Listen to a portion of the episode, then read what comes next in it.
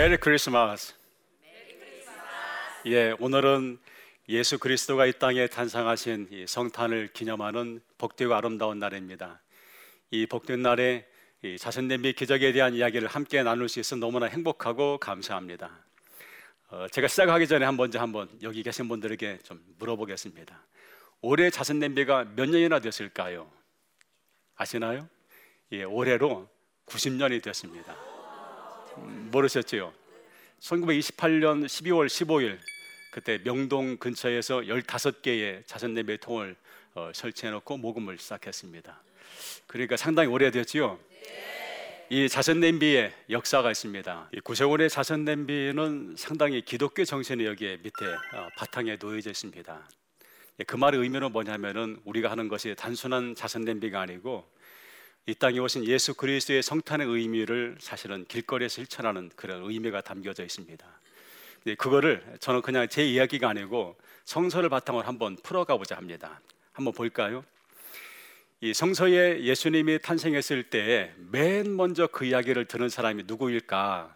성서에 마태복음과 누가복음 두 곳의 이야기가 등장하는데 마태복음에는 동방의 박사들, 누가복음은 어, 양을 치는 목자들이 그 이야기를 들었다고 말을 하고 있습니다. 자, 이 두 분 중에 과연 누가 먼저 예수님께 와서 경배를 했을까? 이제 이겁니다. 누가 먼저 왔을까?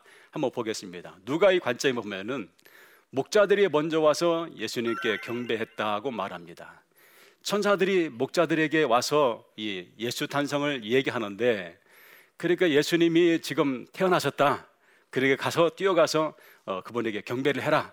라는 알림이 있습니다. 그런데 이 목자들이 어, 먼저 예수님께 달려와서 말 구에 누워 있는 예수님께 경배를 합니다.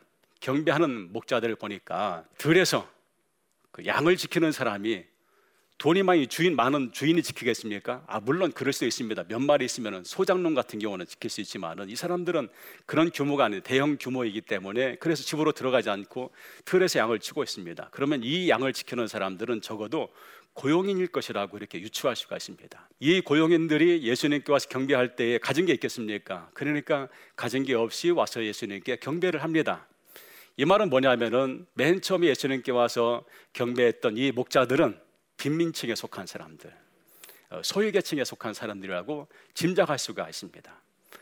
반면에 동방에서 예수님이 어, 오신 것을 감지합니다. 이 사람들은 별을 연구하는 천문학자들인데 이 사람들이 이상한 별을 보고서 야, 저 어디선가 구세주가 탄생했다는 것을 짐작을 하고 그 별을 찾아서 오는데 그게 유대 땅. 유대 땅에 온 다음에 이 사람들이 베들레헴까지 올 때는 그 별이 직접 인도해 줍니다. 그리고 이 사람들이 예수님께 와서 경배하는데 그런데 우리가 보통 성탄절에 동방의 박사들이 절하는 모습은 마국간에 누워 있는 예수님에게 동방의 박사 세 명이 황금과 요향과 몰락을 드리는 그런 모습을 봅니다. 그런데 사실은 마태복음을 보면 약간 이야기가 다릅니다. 왜? 이 동방의 박사들이 와서 경배한 곳은 어, 마국간이 아니고 집이었습니다. 집. 이야기는 뭐냐? 우리가 이렇게 유추할 수가 있습니다. 목자들이 맨 처음에 예수님께 와서 경배한 때는 예수님이 태어나자마자 와서 경배했고, 그리고 얼마의 시간이 지난 다음에 집이 생겨서 어, 아기 예수님, 산모 마리아, 그리고 어, 요셉이 함께 들어가서 산후조리를 하는 상황입니다. 이 상황에서 동방의 박사들이 와서 이들은 갖고 있는 풍부한 자원, 황금, 유향, 몰약을 어, 예물로 드립니다. 이게 이제 순서적인 차원으로 그렇게 얘기할 수가 있습니다. 어, 저는 이 이야기를 들은 이유가 뭐냐면은 누가의 관점에서 예수님이 태어나신 목적이 무엇일까 이겁니다. 누가의 관점에서 예수님이 이 땅에 오신 목적이 어, 소유당하고 또 어려움 당하고 사람들의 사유에서 스스로의 자신의 삶을 살 수 없는 사람들 이런 사람들에게 참된 자유를 주기 위해서 오지 않았느냐 그래서 예수님은 이사야의 말씀을 빌어서 당신의 입으로 누가복음 4장 18절 19절에서 이렇게 이런 이야기를 들려주고 있습니다. 당신이 오신 목적은 가난한 자를 위해서 또 자신 스스로 자기 육체를 움직일 수 없는 장애인들을 위해서 그들에게 참 자유를 주러 왔다는 말씀을 주고 있습니다. 이 성탄 동안에 우리는 무엇을 해야 될까 이겁니다. 우리가 성탄하면은 주로 뭘 생각해 가족들이 모여서 케이크를 앞에 놓고 박수를 치고 선물을 주고받고 하는 기쁨의 자리 라고 말하는데 원래 성탄의 의미는 이런 기쁨을 나누는 것도 중요하지만은 어려운 이웃과 함께 나누는 삶, 돌봄의 삶 이것을 해야 될 때인 것을 성서는 우리에게 말해 주고 있습니다. 그래서 이사야 1장 17절에 보면은 우리에게 선행을 배우며 정의를 구하며 학대 맞는 자를 도와주며 고아를 위하여 순원하며 이런 이야기를 해, 왜 해주느냐 하면은 우리가 예수님의 탄생을 기념하는 이 성탄의 때에 해야 될 일이라는 것을 말씀해 주고 있습니다. 어, 제가 이제 이야기가 어, 연결되어서 이 자선 냄비가 바로 이러한 일을 지금 하고 있는 겁니다. 왜 자선 냄비는 평소에는 안 보이고 12월 달만 등장하느냐? 어, 그런 말하는 분이 종종 있습니다. 이유는 뭐냐면은 이 성탄의 의미를 더 부각시키고자 하는 그런 의도가 담겨져 있습니다. 물론 우리가 1년 어, 내내 모금 활동을 합니다. 그런데 길거리에서 자선 냄비를 한 여름에 한번 흔든다고 생각을 해보세요. 상상이 되시나요? 우리가 힘들지 않고 기쁨으로 감사함을 할수 있는 이유가 무엇이냐? 춥지만은 국민들이 우리 하는 일에 같이 동참하고 공감해주고 그래서 어려운 이웃들을 돕는 일에 우리가 함께 나서는 것 그것 때문에 우리가 힘들지 않게 일을 하고 있습니다. 그러면 자선 냄비가 어디서부터 시작을 했을까? 이겁니다. 원래 자선 냄비는 한국에 시작한 것은 아닙니다. 1891년에 미국의 샌프란시스코에서 그 당시에 이 재난이 일어났는데 약 천여 명의 이재민이 생겼습니다. 그런데 이 사위가 이 이재민들을 나몰라 하는 겁니다. 그러니까 그 중에 구세군 사관이었던 조셉 맥핀이라는 사관이 아마도 저하고 비슷한 마음이 있나 봅니다. 이분이 가만둘 수가 없으니까 집에서 아주 커다란 솥을 이 샌프란시스코 부둣가에 걸어놓고서 이렇게 외쳤습니다. 이 솥을 끓게 합시다. 그 얘기를 하니까 사람들이 거기에 순식간에 그 솥을 가득하게 모금을 해준 겁니다. 그래서 그 돈으로 어, 이재명 천명을 어, 구할 수 있는 어, 돈이 마련이 된 겁니다. 이것을 보고 구세군이 야 이거를 여기서만 하지 말고 우리가 한번 전국적으로 전 세계로 한번 확대해 보자. 그래서 지금 구세군이 있는 130개 국가 전국의 전 세계에서 이 동시간대에 이 일을 지금 우리가 하고 있는 겁니다. 한국은 언제부터 시작했을까? 한국에서는 1928년 12월 15일부터 시작을 했습니다. 그럼 왜 그때 이 당시에 이 일을 시작했을까? 이유가 있습니다. 자, 길거리에 가서 어려운 일을 내가 돕겠다. 자, 뭐가 필요하겠습니까? 제일 필요한 게 돈입니다. 돈. 우리는 돈이라는 얘기 대신에 자원이라고 그렇게 표현합니다. 자원. 그리고 어려운 이웃을 우리가 돕는다고 해도 이 자원이 필요한 겁니다. 구세군이 1917년부터 어떤 일을 했냐면은 일제 강점기 때 부모를 잃은 아이들이 이 길거리에서 구걸을 하고 있는 겁니다. 그것도 남자아이들은 뭐 그렇지만 여자아이들까지도 길거리에서 구걸하는 모습을 보고 구세군이 그 아이들을 데려다가 한 시설에 모아놓고 이제 돌봄을 시작한 겁니다. 이때가 언제냐면 1917년도부터 시작을 했습니다. 그리고 여기부터 몇 년 지난 다음 3.1운동 어, 이후에 3.1운동이 실패했습니까? 성공했습니까? 실패했습니다. 그러니까 온 국민이 참여한 3.1운동이 실패하니까 이 당시에 조선 사람들이 예, 마음에 실망이 되고 낙담이 드는 겁니다. 그리고 희망을 잃어버린 겁니다. 그러니까 이 사람들이 희망을 잃게 되니까 생활이 점점 안정되지 못하고 이제 가정이 깨어지고 어, 사람들은 점점 길거리로 나오고 이런 일들이 벌어지게 되는 겁니다. 그래서 구세군이 여기서 이래서는 안 되겠다 해서 나서는 것이 이제 개몽 운동을 시작을 하고 이 돌봄 사업을 하고 이런 일들 하다 보니까 그래서 그 자금 조달을 하기 위해서 1928년 12월 15일 날 명동 근처에다가 15개의 자선내 매통을 마련하고 이제 모금을 시작합니다. 그때 얼마나 모금했을까요? 맨 처음에 어, 자선냄비 모금을 얼마나 했을까요? 액수는 815환. 어, 지금 우리가 말하는 아주 적은 액수지만 그 당시로서는 상당히 큰 액수여서 한 달 동안에 어, 구호 활동을 충분히 할 만한 그런 액수가 되어서 사실은 많은 구호 활동을 하게 되었습니다. 그리고 그다음부터 지금까지 약 90년 동안 어, 구세군은 매해 12월이 되면은 길거리에 나와서 어, 사람들에게 사랑을 호소하는 예, 모금 활동을 하고 있습니다. 그러면 어떤 분이 저한테 묻습니다. 왜 자선냄비 통이 빨간색이냐? 뭐 파란색도 있고 하얀색도 있고 보기 좋게 자선냄비 색깔이 좀 파란 뭐 그런 색도 만들지 왜 하필이면 빨간색만 있냐라고 말을 합니다. 이런 겁니다. 빨간색은 자선 냄비를 냄비통을 좀 끓게 하자. 어, 그래서 누군가에게 이 사랑을 함께 좀 나누자 이런 의미입니다. 만일에 파란색이면은 사랑이 식어버리게 되겠지요. 빨간색이기 때문에 이 뜨거움으로 누군가에게 함께 사랑을 나누게 하자는 의미가 담겨져 있습니다. 이것은 1891년 어, 어, 조생 맥핀 사관님이 자선 냄비 이, 이 국을 끓게 합시다라고 외쳤던 그 의미를 어, 연장선상에서 우리가 지금 실천하고 있는 것입니다. 그러면 어떤 분이 그렇게 묻습니다. 왜 꼭 길거리에서 그걸 해야 되냐?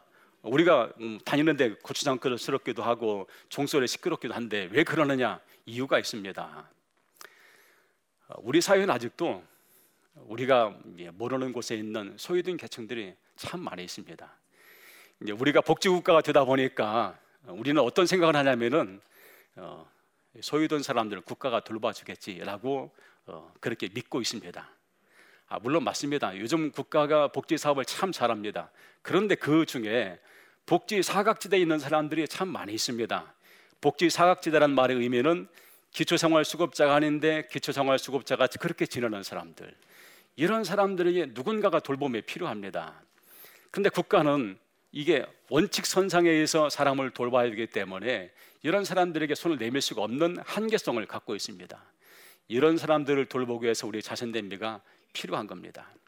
그러면은 왜 하필이면 길거리냐? 이유가 있습니다. 우리가 한번 생각해 보자는 겁니다. 적어도 이 추위 기간 동안에는 어려운 사람들이 우리 주위에 얼마나 있는지를 한번 생각해 보자는 어떤 경각심 이것을 우리가 한번 일깨워 주기 위해서 길거리에서 자선 냄비 종을 울리고 있습니다. 자선 냄비를 하다 보면은 훈훈한 정이 있는 그런 이야기들이 있습니다. 어, 그때도 제가 자선 냄비 이제 모금을 하고 있는데 제 옆에는 어, 장애인 그러니까 이 지체 장애인인데 이분이 전동 휠체에 앉아서 모금을 하고 이제 모금이라기보다는 이분은 이제, 이제 자기의 도움을 달라고 그 모자를 갖고서 이제, 이제 석 앉아 계시는데 사람들이 거기에 이제 많이 이제 돈을 넣어 주시더라고요. 그렇게 하고 이제 어, 다른 분이 자기 혼자는 움직일 수가 없으니까 누군가 그분들을 모시고 모시고 왔습니다. 이분이 가면서 아 제가 정말 눈물 흘린 것이 그 모자에 있는 모든 자기가 그동안 받은 그 돈을 자선대비 통에 넣어달라고 저한테 주는 겁니다.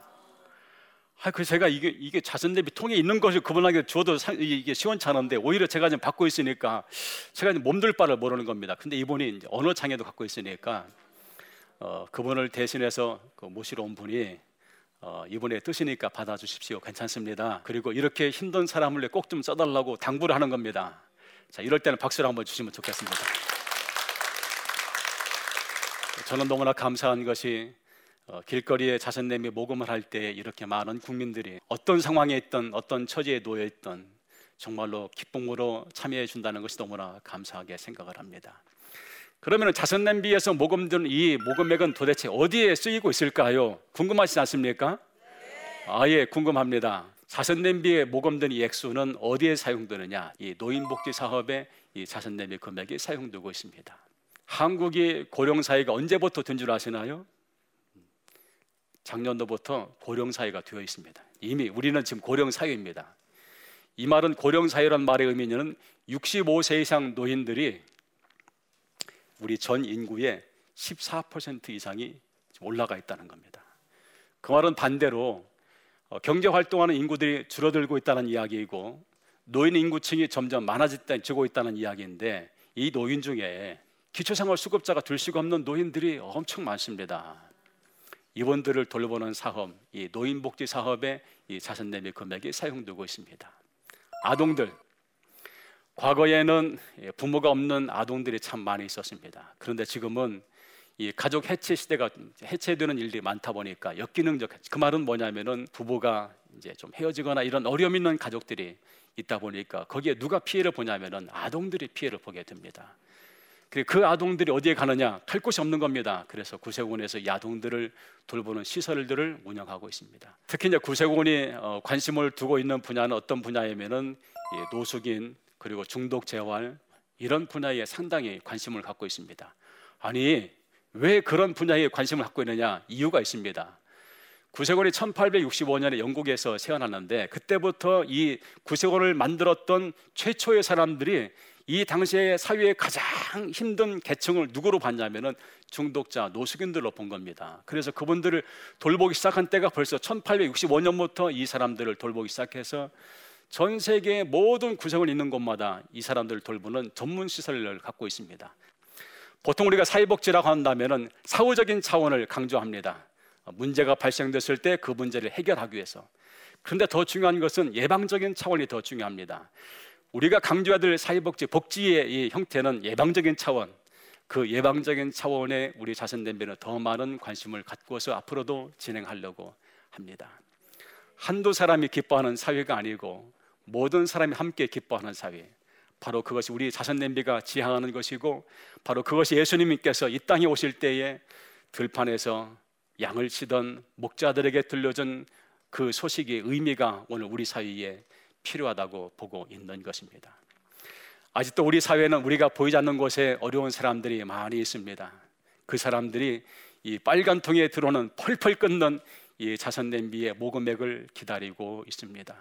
내 혼자 가서 그 사람들을 도우려면은 예, 쉽지 않겠지만은 이 자선 냄비 통에 모여지는 이 힘은 이렇게 큰 힘을 발휘할 수가 있고 아직도 우리 사회에서 우리 눈에 보이지 않는 곳에서 누구에게 말 못할 어려움을 갖고 있는 사람들에게 희망을 주고 있다면은 우리는 그 일에 함께 참여해야 되지 않겠습니까? 이 자선 냄비는 아마도 예수님께서 이 땅에 다시 오는 그날까지 계속할 거라고 생각을 합니다. 어, 그리고 어, 그 기간 동안에 우리 대한민국 국민들은 끊임없이 자선 냄비 모금에 기쁨으로 참여할 거라고 저는 그렇게 믿습니다.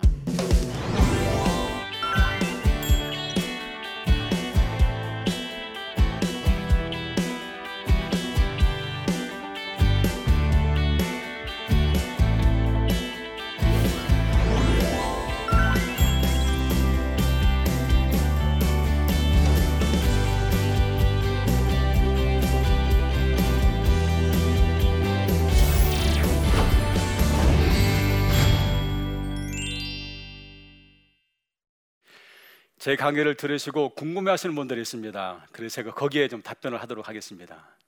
예.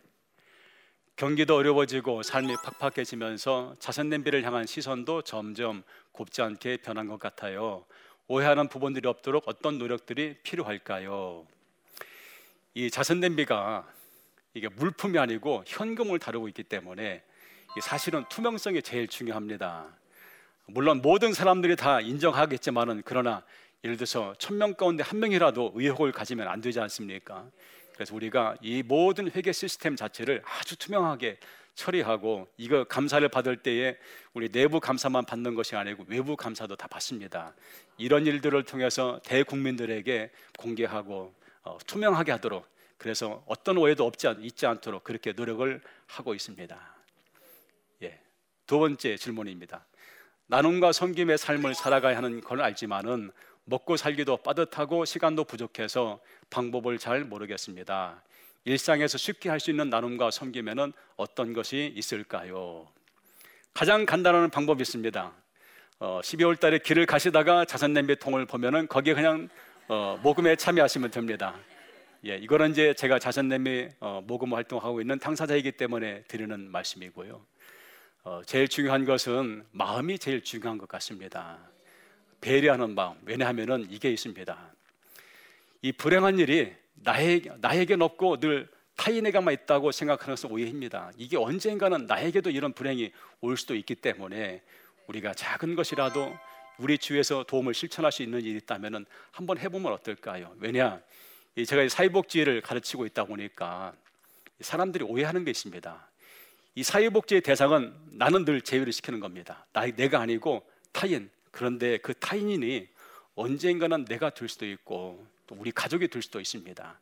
그래서 우리에게 마음이 어떤 마음이 필요하냐면은 서로 공감하는 마음, 함께 살아가는 마음 이게 제일 중요하고 두 번째는 우리 집 앞에서부터 어, 사람을 도울 수 있는 일이 있다면은 거기부터 한번 실천해 보는 것 이거 진정한 나눔의 첫 걸음이 아닐까라고 생각을 합니다. 어, 저희 강의를 잘 들어줘서 감사합니다. 우리 사회가 나눔과 실천을 통해서 좀 더 나아지는 어, 삶, 이런 삶을 어, 추구하는 것이 바로 이 자선냄비의 기적, 이 기적이 우리 사회에 끊임없이 이루어갔으면 좋겠습니다.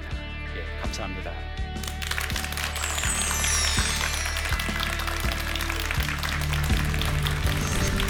안녕.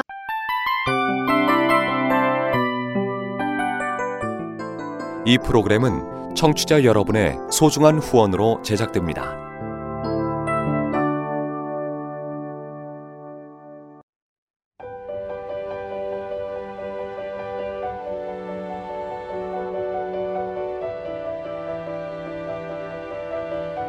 세상에는 수많은 교회들이 있지만 더 깊이 있는 말씀 강해를 찾기 위해 크기로만 교회를 선정하지 않습니다.